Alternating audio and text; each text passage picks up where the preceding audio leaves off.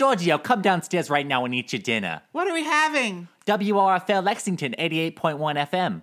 But mom!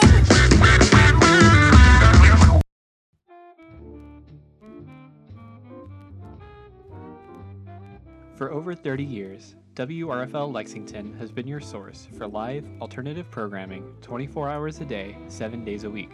However, current health precautions are limiting our ability to provide continuous live programming. With that in mind, the following program has been pre recorded. If you have any questions or would like to give feedback, please email contact at wrfl.fm. Regardless of our situation, WRFL is still your only alternative left. The following program contains views, ideas, and opinions that have been produced by the host DJ and their guests and are not reflective of the views of WRFL or its underwriters. For questions, comments, or concerns, please email programming at wrfl.fm.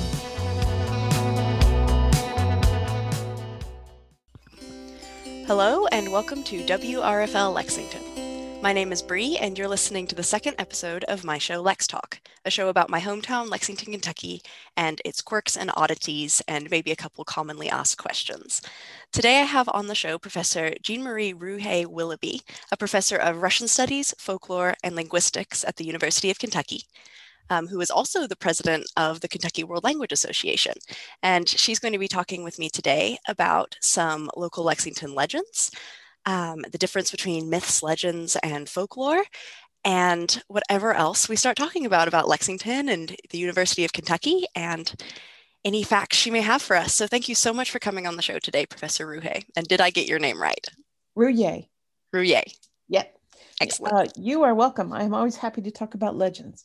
okay, wonderful. Would you mind telling us a bit about who you are and what you do at the University of Kentucky? Sure. I have been at UK for, oh, I think it's 26 years now. Um, and I came as a professor of Russian folklore and linguistics in the Department of um, Russian and Eastern Studies, which has now been merged into a, a super department of languages and cultures, modern and modern and classical languages, literatures, and cultures. And I was the department chair of that department for eight years. I just finished that um, in the last year. And my research is on Russian folklore primarily, particularly legends, folk religion, and rituals. That sounds like a very interesting area of study. And I remember you telling me once over email that I think, are you the only one in that department, um, the folklore department, or are you just the head of it? Right. There is no folklore department. It is a program within modern and classical languages, literatures, and cultures. So we have people uh, doing work across the globe uh, in folklore studies, but nobody else studies legends. Legends is my thing. So people do other things like um, epics, they study ancient mythology, they study um, tales, but nobody else studies legends. Specifically at UK, you mean? At UK, yeah. Yes. There are people in the world other than me. Got you. Yeah, I mean, I, I figured. Hey, nobody else does legend. Yeah. Do you ever get together in a group in yeah, you know non-COVID so, times? In fact, um, I am uh, the outgoing president of the International Society for Contemporary Legend Research. Oh, I missed that so, in your title. Yeah. So for now, for two years, I will be three. Excuse me, three years. I will be past president, and then my my term will end. Um, and we had our conference here. We hosted it at UK um, about, I guess, five, six years ago now. Um, and so we meet once a year, once uh, every other year in North America, every other year in Europe. Last year was supposed to be Spain. As you can imagine, COVID mm-hmm. made, made that problematic. So uh, we postponed the Spain conference, um, much to everybody's sadness, but what are you going to do? What can you do? Yeah. yeah. So, wow, what a great job for. Do you enjoy traveling? Oh my God, I love it. I the COVID has killed this uh, uh, whole plan I had for this year. I had uh, six trips planned. Wow. Uh, Spain, Kazakhstan, a couple to Russia, one to Washington D.C., um, and gone. All of them gone. Mm-hmm. So you said your your area is legends. Yes. Um, do you have a sub area within that that's your area of expertise, or where do you do most of your research? Um, so, particularly religious legend is what I'm interested in. Um, I am studying two sacred springs in Western Siberia. And um, these springs are said to be miraculous, they can cure. Um, and so I've been collecting legends about those springs and what people tell about their history, what people tell about how they help them, and how people interact with them for a, for a book, for a book project. Wow, I love academia and how you can be studying something on the other side of the world. I know. Well, it's pretty far away. Located in Lexington. Yes. Yes. it was not uh, an intended project. It fell into my lap and it was so compelling that I just I just kept going. Mm-hmm. You have obvious passion for what you do, and I I love talking to people with that. To get us started, before delving into some Lexington legends, would you mind explaining for us the difference between a myth, a legend, and folklore? Because I remember sure. I, I interviewed you for an article I wrote a year or so ago, and that was one of the main things that stood out to me was I was calling it UK myths, and right. that was not correct. They are not myths. So, folklore is uh, basically the study of the unofficial culture that every group of people has. Um, and while we tend to associate folklore with, you know, in the popular imagination, people who live in remote villages or in the mountains or, you know, out of the mainstream, every human being on this earth has folklore. Um, it is, th- there are three subdivisions of folklore. The first is the things we say, so stories and songs, uh, riddles, jokes, proverbs, anything that you say. Um, the second are things we do, so rituals, um, holiday celebrations, uh, food practices, how to cook, um, how to make clothes, you know, all of those kind of things. And then the third um, is things we make. So artifacts could be musical instruments, could be housing, uh, could be clothing again, um, construction, crafts of all kinds, right? Um, and these things are subdivided by folklorists, but really they form a coherent um, structure for the people, right? So imagine something as simple as um, knocking on wood, right? Mm-hmm. So when you say knock on wood, what you're doing there is you're saying something, it's a charm. Um, you have an action, so it's something that you do, you knock. And then ideally, you have a piece of wood. so it's an mm-hmm. object that you're interacting with. If you don't have a piece of wood, you know, people will often knock on their head as a little joke mm-hmm. or, you know, knock on something else and say, okay, I'm knocking on plastic, but counts as wood, whatever it is, right? So the um, folklore is all of the unofficial stuff that teaches you how to be a member of that society and fit in well that is not taught formally in schools or by institutions. You learn it by doing and observing and from word of mouth. So, legends and myths are actually part of folklore. They're things we say, right? Mm-hmm. So, a myth is, um, in a folklore, folklorist mind, a myth is a sacred narrative. It is a sacred truth. It is a story that describes how the world came to be the way it is, um, how humans got created, how animals got created, how the earth got created, whatever it is. Um, and it is the most sacred of all narratives. And then a legend is a story that relates human encounters with sometimes the supernatural, but things that scare us broadly. Hmm. Is that always a part of it? Almost always. Wow. The, the function of the legend is really to come to terms with the things that we are concerned about, that are in flux in our society, that are causing us stress. So that can be anything from violence, right, mm-hmm. to the supernatural, to um, mysterious animals in the woods, right? So okay. all of those things, hauntings, for example, all of those things are part of the legend tradition. And they allow us a safe space to talk about these often controversial issues that we face. Mm-hmm. Yes, that's incredibly interesting. And I feel like we tend to just use myth as a catch all term. Okay, because uh, I'm working on, uh, I teach Introduction to Folklore, and I've been working with this, my mm-hmm. students mm-hmm. on this for the last month because we tend to think of folklore as fake, right? We tend to assume that folklore means at its heart made up stuff Mm, a story. that is is flawed thinking, right? It's it's shoddy reason. But folklore is not necessarily fake. Mhm. Um, it's not necessarily untrue and it's not necessarily unscientific. It's just unofficial. Um, but it's dismissed as old wives' tales. And when you take myth, the, the Greek word myth, and it gets replaced by another religion, in the case of Greek, Greece, mm-hmm. it's Christianity, then what happens is the old stuff is the fake stuff and the new sacred truth replaces it, right? and so yeah. we tend to say, well, that's just an urban myth. And that means that's just fake people, fake theories spouted by people who don't understand. But to a folklorist, that's really offensive Mhm. because these stories are grappling with some of the key um, issues that as human beings we're trying to figure out. Mhm. And this is a creative way, a traditional way to um, interact with these larger mysteries in a way of the of the world we live in. I was going to ask you if that's a pet peeve hearing people talk about it, uh, saying myths instead of legends, um, or whether you're just so used to it now. Well, I am used to it. I just roll my eyes. You just roll your Um, eyes. usually, like if I hear somebody say it on the on on the radio, or if Mhm. I hear somebody say it on television, or if I hear somebody write it in a you know article, if somebody writes it in an article, I say, I wish they would just talk to a folklorist. Mhm.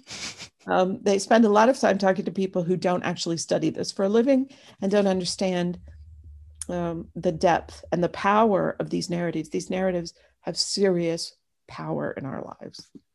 So, if we're talking about local hauntings, for instance, in Lexington or reports of hauntings, that would be under the legend category. Absolutely. Absolutely.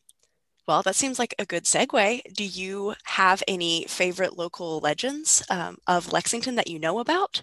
I know My you said your research is in Siberia, so I'm not sure. Yeah, much you've delved into the local. definitely in Siberia, but folklorists, as my husband says, folklorists are always on the clock. hmm We're always collecting material, and of course, I collect um, myself, but my students also collect. So every um, week, they're submitting new folklore from their own experience, and um, a lot of them uh, live in Lexington, are from Lexington, or Mhm. from all over Kentucky. So I have a lot of Kentucky legends as a result of my students, which is great. Um, my favorite Ken- uh, Lexington legend is the legend of the Black Panther of Winburn. I have never heard that one. I'm already Yeah. fascinated.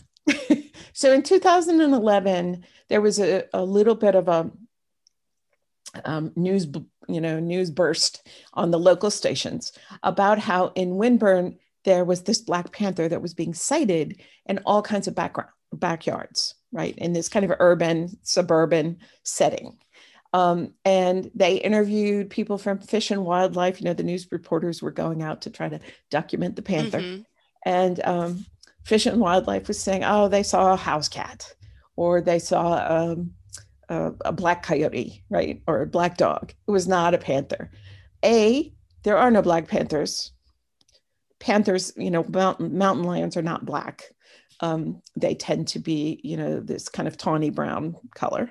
Um, secondly, the big cats have been killed out in Kentucky. There are no big cats in Kentucky um, for the most part. And so the, the, it clearly must be a mistake.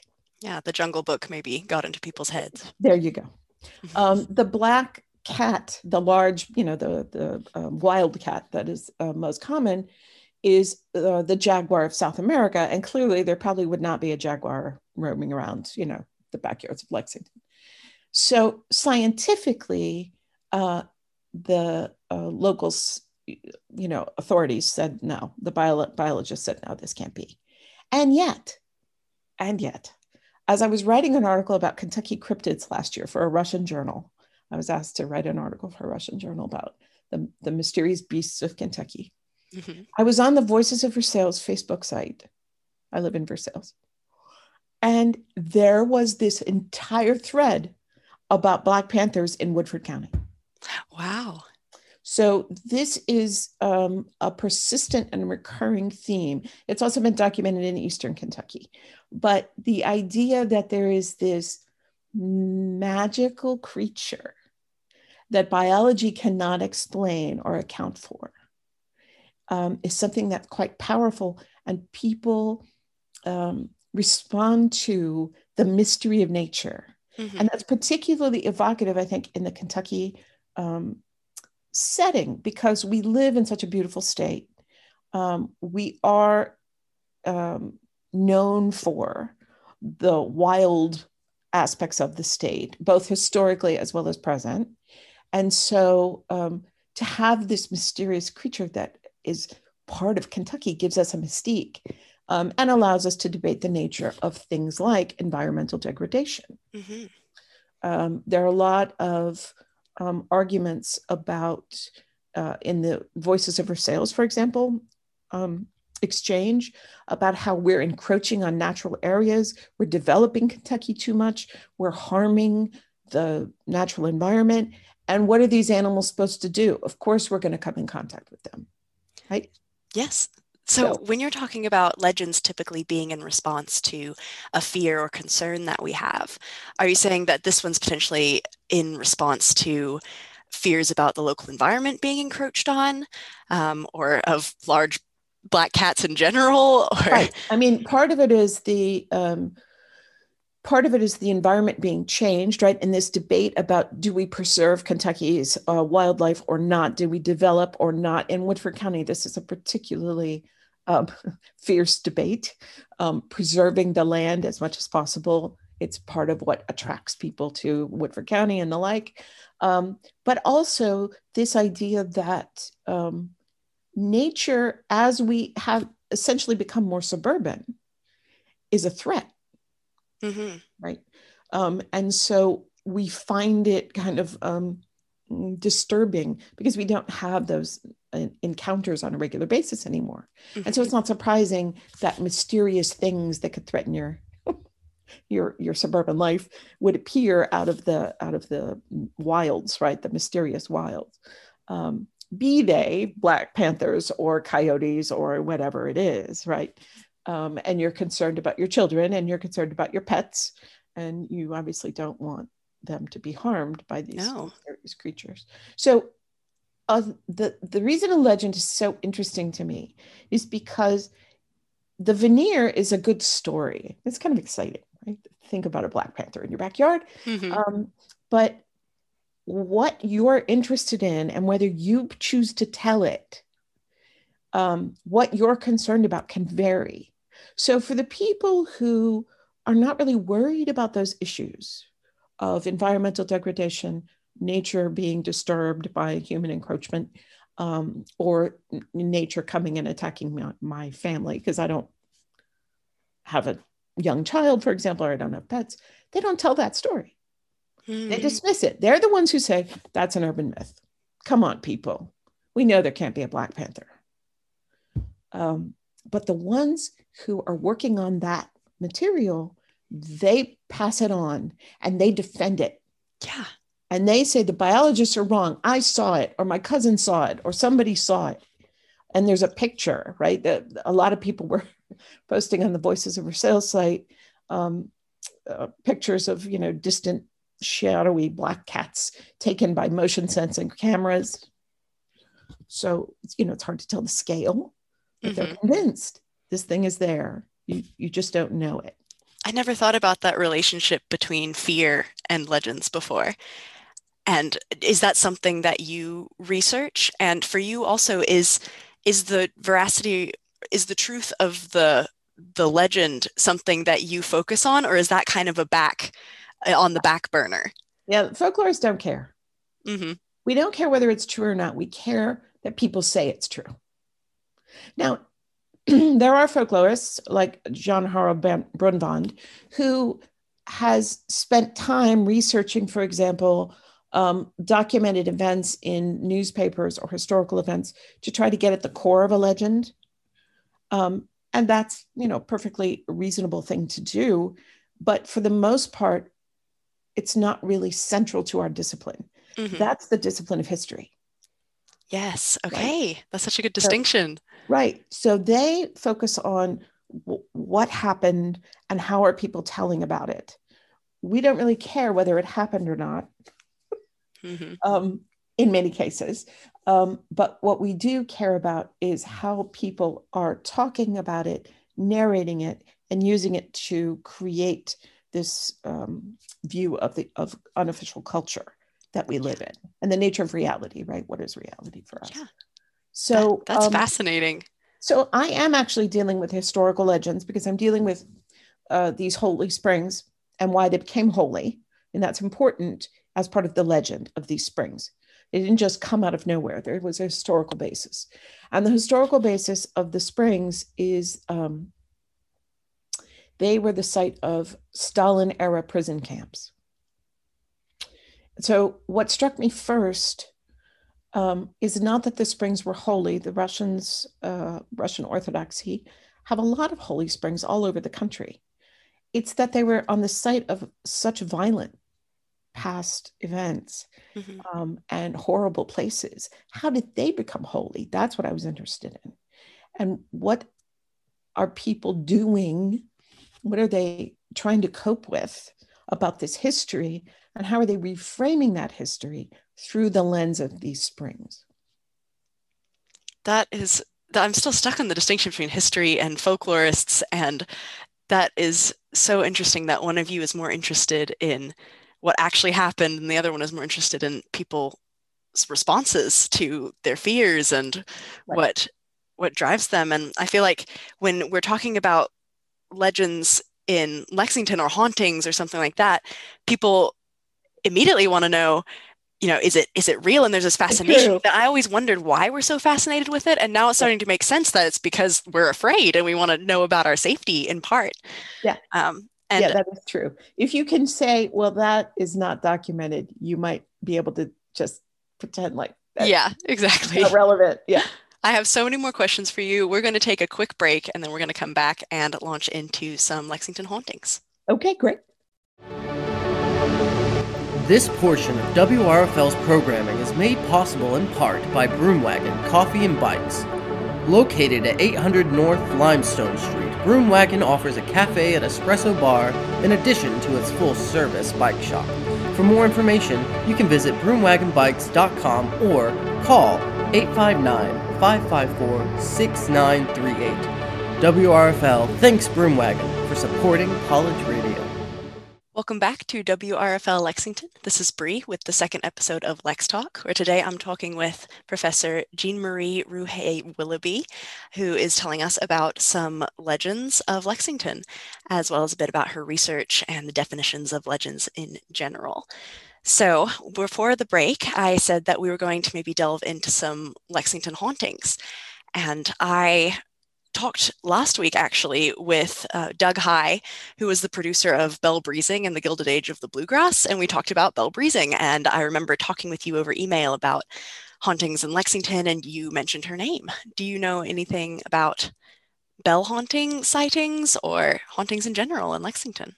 I do know something about hauntings in general. I've never heard about Belle haunting any place, but I wouldn't be surprised because when you have legends about these heroic figures Mhm. or local heroic figures, right, um, loosely speaking, uh, that have become associated with a place, very often their reputation lives on, right? Mhm.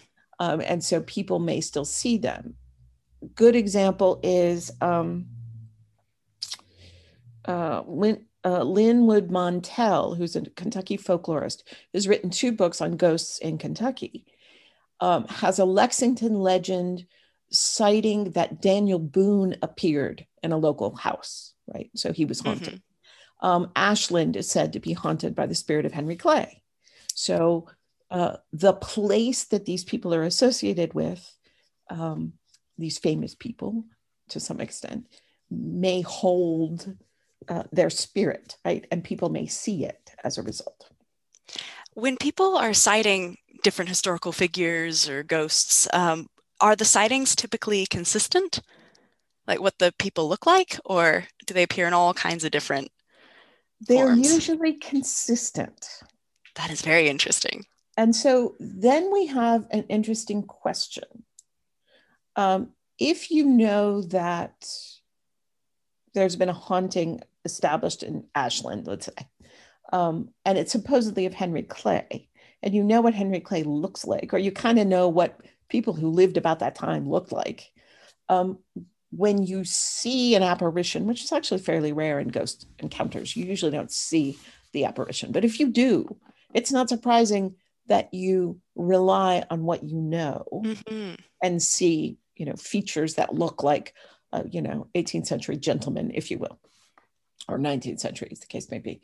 Um, but if you know there's a haunting and you don't see a thing, but you sense something like there's a weird noise or doors are opening and closing, then you're going to assume, oh, must be Henry, right? Mhm. you must be here or whoever the ghost is right so um, the story then um, the narrative has this power to kind of create to prime the pump um, and we call that the cultural source hypothesis. So you already have um, a predilection to assume that this is going to be the haunting or this is going to be the encounter that you have.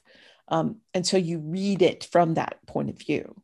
Now, if you've never heard anything about Henry Clay, or if you have no idea about the historical figure, um, you may still have a supernatural encounter in an old house, but you don't necessarily put that name to it. So that's the experiential source, right? Mhm. Where something uncanny happened to me. I don't know what it is, but a lot of people will go back and try to find the data, right? Um, so Lynwood Montell has another story about Lexington that's a similar thing, where a friend invited someone to stay for the first time in his house that he had remodeled. He was the first overnight guest. He had this uncanny experience where he was the guest, where he was experiencing like stabbing pains in his chest and he was hearing noises. And the next day, supposedly, they went and did a research on the house and found out that someone had been stabbed to death in the house three times. Terrifying. And he was feeling three stabbing pains, right? So there you go. So it was mm-hmm. after the fact. I mean, the the event he experienced, and then they put a name to it. Okay, so it can go both ways. You can you can rely on your preconceived notions of what might be around you, or you can have unexplained phenomenon like that. Right. Are you someone who personally, and I know you said this is not the folklorist's role, but are you personally someone who believes in hauntings? Yeah. So um, I always tell my students this. Um, I am really, if there are hauntings in the world, I am not receptive to them. hmm I have been in so many places as a legend specialist that are said to be haunted, and I have absolutely no reaction. I'd say that's a good armor in your field. I suppose it is, you know, but other folklorists, like we had our um, legend conference at Gratz Park, which is now the Sire, right? And we did that precisely because I knew all the haunting legends. And we actually had a ghost hunter come and do a reading of Gratz Park. It was really interesting. Um, but then a lot of the people in the group, she told us about ghost hunting apps that you could download to your phone. They downloaded them to the phone and then for the next two days they kept having all these weird pings on their phone about encounters. Um, but even without that we've stayed in haunted places um, for other legend conferences and people had weird dreams and they came down the next day and they told us about them or you know heard odd sounds in their rooms and i'm like nothing ever happens to Mhm. me i'm totally oblivious if it's happening i'm just like whatever which Mhm. is good because I can't watch horror. I I I have really bad nightmares. So yeah. It's best if I don't have ghost encounters. I think. Yes, I think I would be someone who would have those bad dreams just because I'm so suggestible as a person. So Exactly. maybe I wouldn't be a good folklorist because I'd be in those areas all the time. Yeah, or maybe you would be because then you could be uh, good at eliciting. You know, very often a shared experience gets you to elicit other people to tell you their stories. So True. that's a that's a nice So thing. you mentioned Gratz Park. Um, what would you mind telling us about the the legends surrounding that place or Sure. any other places in Lexington that are notorious? Yeah. So Gratz Park um, is interesting, first of all, because of its history. And this is often true that the legacy of the place um, is what brings about the hauntings. That there, if the place is associated with some kind of unsettling past, it can uh, result in stories about hauntings. So Gratz Park served as a hospital during the Civil War. And so that is one piece that leads to this um, idea that it was haunting, haunted. Um, very much like um, Waverly and Louisville because of its um, history as a tuberculosis hospital. So uh, a site of a lot of death, a site of violence, um, a site where somebody died there, right? Um, so Campbell House also, hotels are very common places for haunting, Mhm. especially old hotels.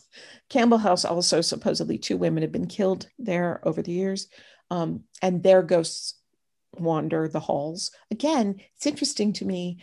Uh, both Campbell House and Gratz Park, or AKA the Sire, have now been remodeled. And has the remodeling disturbed the ghosts? Mhm. and I haven't had an opportunity yet to go back to talk to the local people who work there. Mhm. Say, okay, so are people still reporting that on the third floor of Gratz Park, there's the sound of two children playing ball in the hallway? That was something that they'd reported before. Yes. In the basement of Gratz Park, um, supposedly there was a young boy uh, in the laundry room. And so one of the women who worked there said to me, I took my son one day to work, you know, he was sick or whatever, um, or had a day off school, and I brought him to work, and he was downstairs in the laundry room talking to somebody. And I said, Who are you talking to? He said, I'm talking to the little boy. Don't you see him? So well, I'm someone who gets chills very easily, and I just got them then. um, and so uh, those stories circulated right among the staff and obviously got to be known in the community um, and so it's uh, very often uh, they would say uh, the staff at Gratz Park that people would complain who were on the second floor because of the noise the kids were making on the third floor but there were actually no kids staying on the third floor so Wow, multiple reports. yeah The so same thing. multiple you know occurrences of this kind of strange phenomenon now could it be something absolutely natural with an old house and echoing and some kind of atmospheric phenomenon? Of course. But i don't know much about atmospheric phenomena. I do know stories about ghosts right? Mhm. i mean I, I mean we as people know these kind of things. And so when it's something that seems like disembodied voices and activities that sound like human, but you don't see anything, you you start to think about what is the nature of the afterlife and what is the nature of uh, violent death and leaving unfinished business. I mean, this is one of the essential premises, right? Mhm. um, that there's some kind of unfinished business that this person had that they're trying to work through. And it's kind of our obligation to help Mhm. and figure it out at least, right? So, part of the reason I wanted to ask you about hauntings in particular in Lexington is one, when I was doing research for the show, it's one of the things that people wanted to hear about most, other than Cocaine Bear. Um, and two, it was because I was looking up resources online and I, you mentioned a couple books, but online I could not find any kind of directory of local haunted Lex places, and maybe I just missed it. But um, is Uh, is Lexington known for its hauntings, or is it a pretty rare thing? And is there a resource online if people are interested in this? I did see There- ghost tours of Lexington, which was interesting. Yeah, there actually is. Um, hold on one sec. I'm going to put Mhm. the link for you so you can have it. But there's a Haunted Kentucky site, Mhm. and Haunted Kentucky has indeed a Lexington page.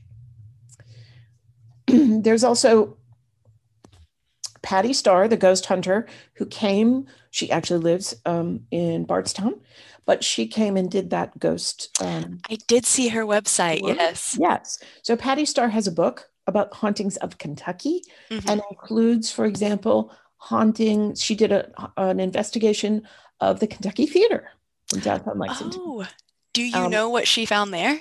that it's haunted. That it is haunted. Tick the box. Okay. It is said to be haunted by a former projectionist who, when he was alive, would come down into the theater and sit in the second row over on the left side of the theater to make sure the sound was good. And once he ascertained that, he'd get up and go back upstairs to the projection booth. Well, he died of a heart attack in the theater, apparently. So, again, we have an unexpected, unexpected death, right? And people say they still see him when the movie starts sitting over on the left side, particularly people who work there, right? Oh, I've never chills noticed again. anyone. Yeah, I've Mhm. never noticed that. But now that it, once Kentucky opens back up after the Mhm. pandemic, I'm going to be like, I hope it does. Fingers crossed. back over there. So um, it's interesting because hauntings, as I said, do tend to cluster in certain types of places. So old mansions, particularly um, in America, old mansions often associated with plantations. Um, and that is one way to peel back um, some of the concerns about the slave legacy of slavery um, that have become public spots right? So there are several in Lexington that are associated with these kind of hauntings, Ashland being one, um, Campbell House being another. So uh, John Hunt Morgan House, for example, that are now open to the public. And that seems to somehow prompt, I guess, um, encounters with ghosts, or at least publicizing it, because before it would have just been a private house. And if you had ghosts, who would know unless you Mhm. told it people, right?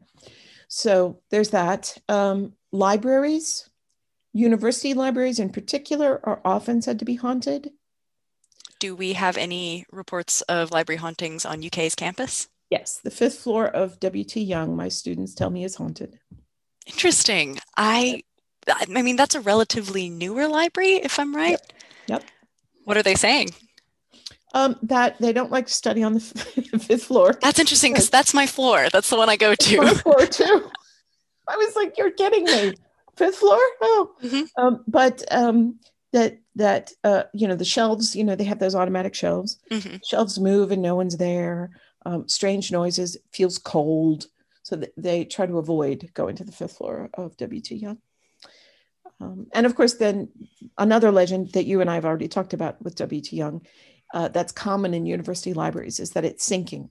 Yes, I was going to ask you about this and segue away from hauntings because you know, folklore is so much more than just hauntings, but we are oddly fascinated with that one as a community. sure um, but yes, I interviewed you a year and a half ago or so about some common University of Kentucky legends. And one of the ones that it seems like every freshman hears is that the Willie T. Library was is sinking because they didn't account for the weight of the books and it's built over karst. What do you what can you tell us about that? So, what I can tell you is that uh, libraries sinking across the United States, or at least North America, um, on university campuses is one of the most common legends. It has So nothing. we're to not do with- special. no, we are not special. we are actually part of a very um, venerable tradition of libraries. Um, Elizabeth Tucker, who has two books on campus legends, including one on um, dedicated to ghosts on campuses. But in her book on just general campus legends, she documents library after library that is said to be sinking. And it's interesting because um, even though I'm a legend specialist, when WT was first built, and of course it's named for WT Young, right? Mhm. Who endowed the money um, and is a you know famous local person. Um, it- we were there was a legend going around campus that said that W.T. Young was told, the architects told him, this is a bad place to put your library because of the karst, because of the caves, because of the geology of Kentucky. Um, but he insisted that he wanted the highest place on campus. Mhm. And so, over the the um, objections of the experts, his ego, right, was so outrageous that that he insisted that this happen. I heard that and went, "Oh yeah, that's typical." Even though I'm a legend specialist, right? Yeah. So we can all um, uh, fall for this when it fits a narrative, right? that we like. So what are the what are the debates, if you will, going on having to do with a library sinking? Well, in, in this case, if you blame WT, I think he was probably uh, not at all uh, concerned that it be the highest point on campus. But this idea that if you were wealthy, you have this supreme ego and you think you can just do what you want, right? Um, and that's one possible debate. A second possible debate we say these people are experts, engineers, architects, etc. Shouldn't they know better? Right? Yeah. why, why are they building it on this bad piece of ground? There had to be some other place to put this library where the books wouldn't make it sink. So um, it's a debate about uh, kind of, um, you know, common sense versus book learning. When I went to UVA for my graduate work, and one of the things that um, UVA has is a very strong rivalry with Virginia Tech. And most of the engineers that work for the Department of Transportation in Virginia come out of the esteemed program of engineering at Virginia Tech. And so every single bad road decision ever made, UVA graduates say, well, what do you expect? Huh. Virginia Tech people, right? So there's a rivalry there, Mhm. but there's also a sense that, you know, they're not really as smart as they think they are. yeah. So uh, these things don't have to be, these debates don't have to be a matter of life and death. Although, of course, if your bridge collapses, it could be. Yeah. But, your uh, library sinks into the ground. Yes. but um, they, they do get at things in our society that cause us some kind of concern or stress or anxiety, right? To some extent. Whether that's the nature of the afterlife or whether it's we should really trust our experts um, and whether uh, they're willing to bow to the whims of a millionaire who says, No, I want this. Yeah. So you can, in your experience, can you always trace a popular legend back to a fear or concern? Yes. Oh, that's so interesting to me. I will ask you about another library concern on UK's campus, namely Uh-huh. the footstabber incident, uh, right after this break. Okay.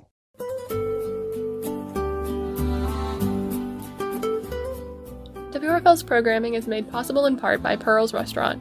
Pearl's Pizza offers wood fired pizza, salads, and a selection of vegan options. Pearl's is located at 133 North Limestone. For more information, you can call 859 309 0321 or visit www.pearlspizzapie.com. WRFL thanks Pearls for supporting college radio. All right, welcome back to WRFL Lexington. My name is Bree, and you're listening to my show Lex Talk. Today we're talking about Lexington myths, legends. Well, actually, just legends. We established the difference between myths and legends at the beginning of the show. And we're now talking about UK's campus with Professor Jean Marie Rouhier Willoughby. So, we just talked about the myth of UK library sinking and how that might connect to our concerns about power and education and decisions being made that we might be critical of by, position, by people in positions of power. Um, but I have another library question, which is about the library footstabber, which I think was based on a verified incident Yes. that is a legend that now lives on. Would you call that a legend if it is based on a verified incident? Yes. Okay. Because as we were talking about earlier, uh, folklore can be true, right? Mhm. So if you have a supernatural encounter, um, even if other people do not ex- accept that it was supernatural, but you think it is, um, if there is some kind of disturbing incident, whether that's um, a violent attack um, or you know a, a bridge collapse, um, these kind of things can form the basis of a narrative tradition designed to cope with it. So the foot stabber, you know, although the actual, uh, as far as we know, the actual events were, you know, over within less than a year. The person who was doing that has become a campus celebrity, if you will, or at least a concern to people who were studying in Young Library, often in remote places, right? Because it's a big library and it's, you know, distant. You could be from underground where the basement is all the way up to the fifth floor, which is apparently haunted. And so um, you're kind of on your own. And it's hard to see once you're in a carrel, it's hard to see around you, which makes for really good studying, but not really good defense if there's a person there waiting to, you know, stab your feet. So for whatever reason. Such a weird thing to do. and weird thing to do. I, I don't think they ever caught a person. No, they never did catch Which probably lends to the mystery yes, of the whole thing. To the mystery. You're absolutely right. But unusual kinds of attacks on defenseless and unsuspecting people are actually one of the things that legends are, are specialty uh, of, of urban uh, legends about violence of some kind, right? And it cannot, it, it can be, you know, extreme violence, but very often it is not, but it's an absurd way to attack. It turns the world into um, a fearful, dangerous place. And why the university is particularly home to a lot of these legends is because for students, this is the first time they've lived away. They're on their own. They're coping with what Elizabeth Tucker, in her analyses of Legends of Campus, calls the enchanted landscape, which is magical in so many ways. You went to UK, you know what it's like to go to that university for the first time and all of the amazing experiences that you have. And it opens the door onto this kind of uh, reality that's separate. I mean, this is what's said about universities, right? That Mm-hmm. we don't live in a reality. Um, No, I always thought of it as the snow globe. exactly right? And yet in the in the fairy legends right of when you go to the magical kingdom there's always that moment where it turns from being the beautiful to being the threatening.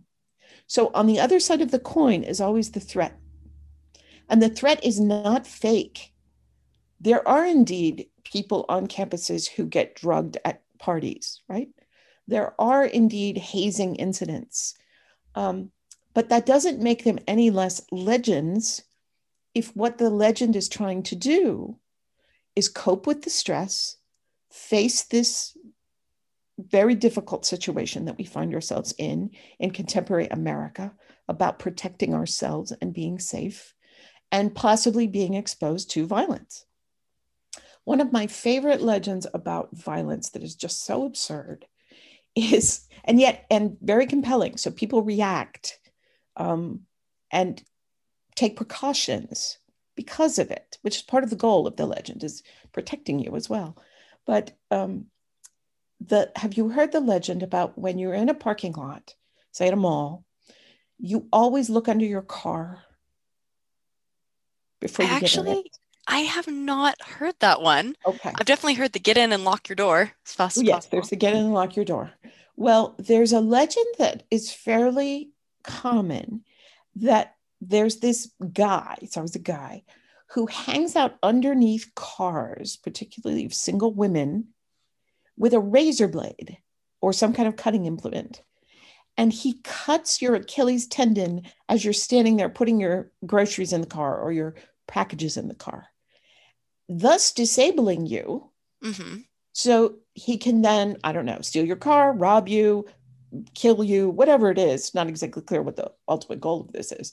It seems to me this is the worst possible way to attack somebody. I mean, you have to hit the Achilles tendon exactly. You have to know that the, that you, whatever your knife, knife is or whatever is going to cut through their shoe if they're wearing a shoe. Um, then you have to extract yourself from underneath the car to perform this the attack. I'm super grateful for your reality check because Yeah. my fear response was immediately like, I'm going to check under my car every time now until you said that. And, you know, probably I will still think about it every time. Well, okay, so what you're experiencing is what we folklorists call ostension, which is that your behavior changes because of the legend. So, does it hurt you to look under your car? No, it doesn't. Does it hurt you to uh, touch the toe of the Patterson statue? Even That's if another one I wanted to talk about. Right, that it's going to affect your test. You know that what affects your test is did you study? Have you been going to class? But come on, how hard is it to touch the toe of the Mhm. Patterson statue and bring yourself a little bit of luck in a stressful situation? So very often, um, ostension or changing your behavior because of the legend is minor. Where it becomes much more dangerous, of course, is if it becomes obsessive and it can also be harmful. So the Slender Man legends are example, right, where Slender Man resulted in violence against people. So um, I, I don't mean to dismiss, you know, the range here and the series. Yeah, absolutely. But um, it it very often is not that serious and may protect you, right? So um, my students have been submitting legends about um, going to parties and never leaving your drink unattended. Oh, would you Um, call that a legend? I felt like that was just common sense. Yeah, well, it's based on the idea that there are people out there who are designed to harm you, right? Yeah. Um, and so, yeah, it is common sense because this is part of the reality that we're faced with. But the legend capitalizes on that uh, fear of a dangerous environment that the campus features or that contemporary American life features. Mhm. Um, and so many of these students learn these legends for the first time when they're about to go to college. Yeah, a very vulnerable time. Exactly. Yeah. So you need to be able to protect yourself in this magical place and not just assume everything is going to be sweetness and light. hmm Just as a kind of fun exercise, can I ask you about some other Lexington legends and you maybe elucidate for me the reasons behind If I know them. their existence? Okay. Well, there is one um, that is, I think, less popular, but uh, a Colonel staff member, Kentucky Colonel staff member, wrote an article about the Whitfield Stump. Have you heard that one? Yes, I only learned of that because of you. Okay, did you hear- last year? Yeah. Yeah, it's just a it. very odd one. There's this old petrified stump that's around 2 million years old Yeah. um, on the campus. They ended up moving it. There used to be a legend, and I did not hear it through my time until I read the article, my time at UK, but there used to be a legend that um, it would steal your soul. And I just wondered what on earth could have led to that. Yeah, that's a really good question. what could lead to that? So, cursed places are not that uncommon, right? Um, that can do you harm, the supernatural harm. Um, and it's usually something that was in the history of the tree. So, on on um, um, 4-H camps, on 4-H camps, there's almost always a cursed tree where um, a witch was said to have lived near where a witch was said to have lived, or somebody died. Um, and so trees have, I think, partially because of their age, but partially because of their association with these kind of supernatural encounters, um, often can gain bad reputations. But since I've never heard anyone tell me that Whitfield Stump legend, I've never been able to parse out what it is. I just know this is part of a larger tradition about cursed trees that cursed trees. we seem to have a fair number of in America. Yes, it's so interesting.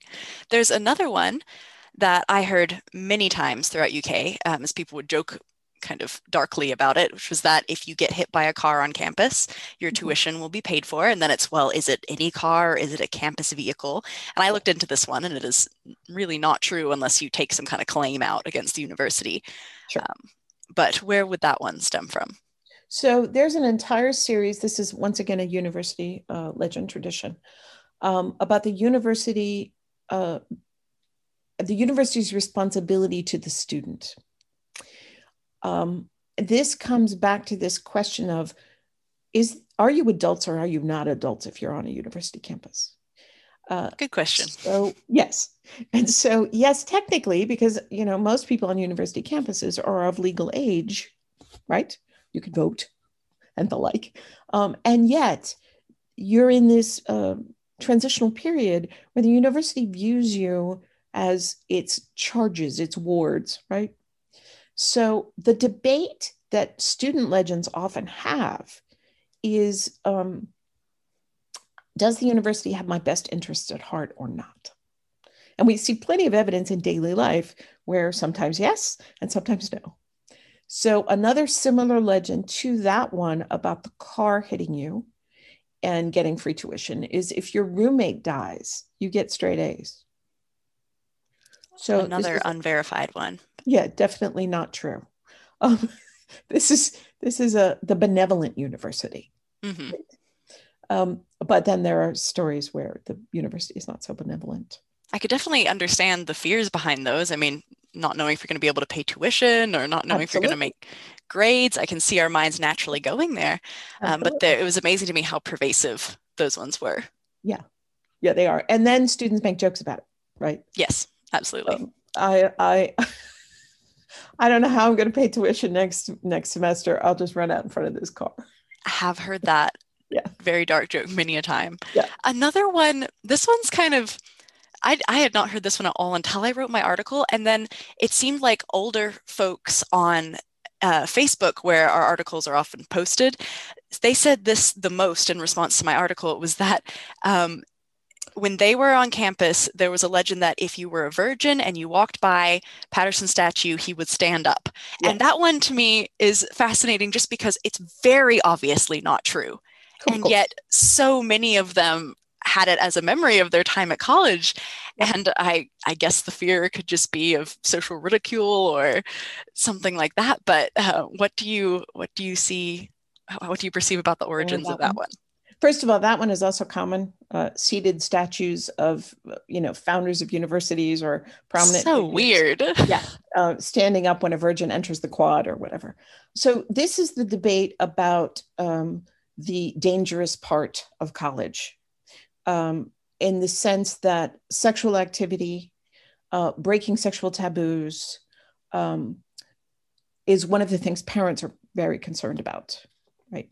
Um, and it becomes to the student body more of a joke but the concerns are real um, in the sense that um, parents are obviously concerned about it, but so too are students in this new environment when they've heard all of these terrible stories about what happens to you if you drink too much at a party or whatever. Again, which are real. I'm not, this is the important thing to remember about legends. Mhm. They don't mean fake. They mean a narrative tradition that doesn't have to be documented in a given historical moment or event, but that has at its core something that we know happens or can happen Mhm. that we're worried about. So, um, to the you know 19 year old, that's more a funny joke, Mhm. um, but to the parents, it's not so funny. Yeah. and of course there are also darker um, stories about sexual behavior um, in the narrative legend tradition that show that even though we might be making a joke of this one we as students uh, there are others that show we're, we're quite concerned Yeah. I remember when I interviewed you before, you said that legends help us discuss controversial issues in a relatively safe way. And I wanted to talk to you about that quote because I felt like it was very profound and is an argument for the importance of legends. yes i agree. And i think also why um, you know people tend to think that folklore is going away you know it's disappearing. Um, and some types of folklore do disappear right? We don't we as americans don't normally tell fairy tales. We know them. We tell them when we're kids. Um, but we don't use them as a productive genre anymore to convey messages. They're more entertainment and they're entertainment especially for kids. Even though they weren't originally intended just for children they're for everybody. Um, which is one reason why tales often have to be cleaned up before we give them to our kids these days. But um, legends are really productive. This this and jokes perhaps are the two most productive genres in north america. And because they're so productive it's important to understand them. Uh, and understand what these social issues are that they're uncovering and trying to reveal if you want to understand the way this society is working. Seems to me. So interesting. So we are running low on time, but before we ended, I wanted to ask you just a fun question about the quote that you have at the end of your email, uh, your email signature, which is. "The universe is made of stories, not atoms," by Muriel. Is it Rukeyser? kaiser yeah Rukeyser. What does that quote mean to you? so that to me means um, Uh, my scientists might not like it. I, in fact, I had a very um, serious friend say, "Well, that's just stupid. Everybody knows it's made of atoms." Oh, that's so funny.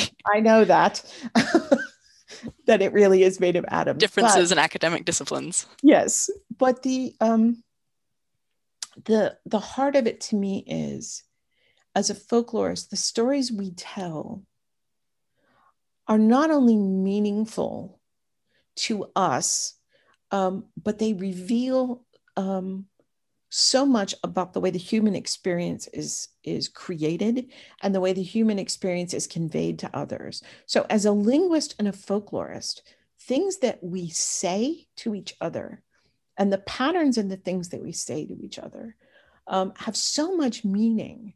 So to me, that really is the heart of the human experience or the universal experience, right? Um, and I only found that quotation last spring, in fact, um, when I was teaching Introduction to Folklore.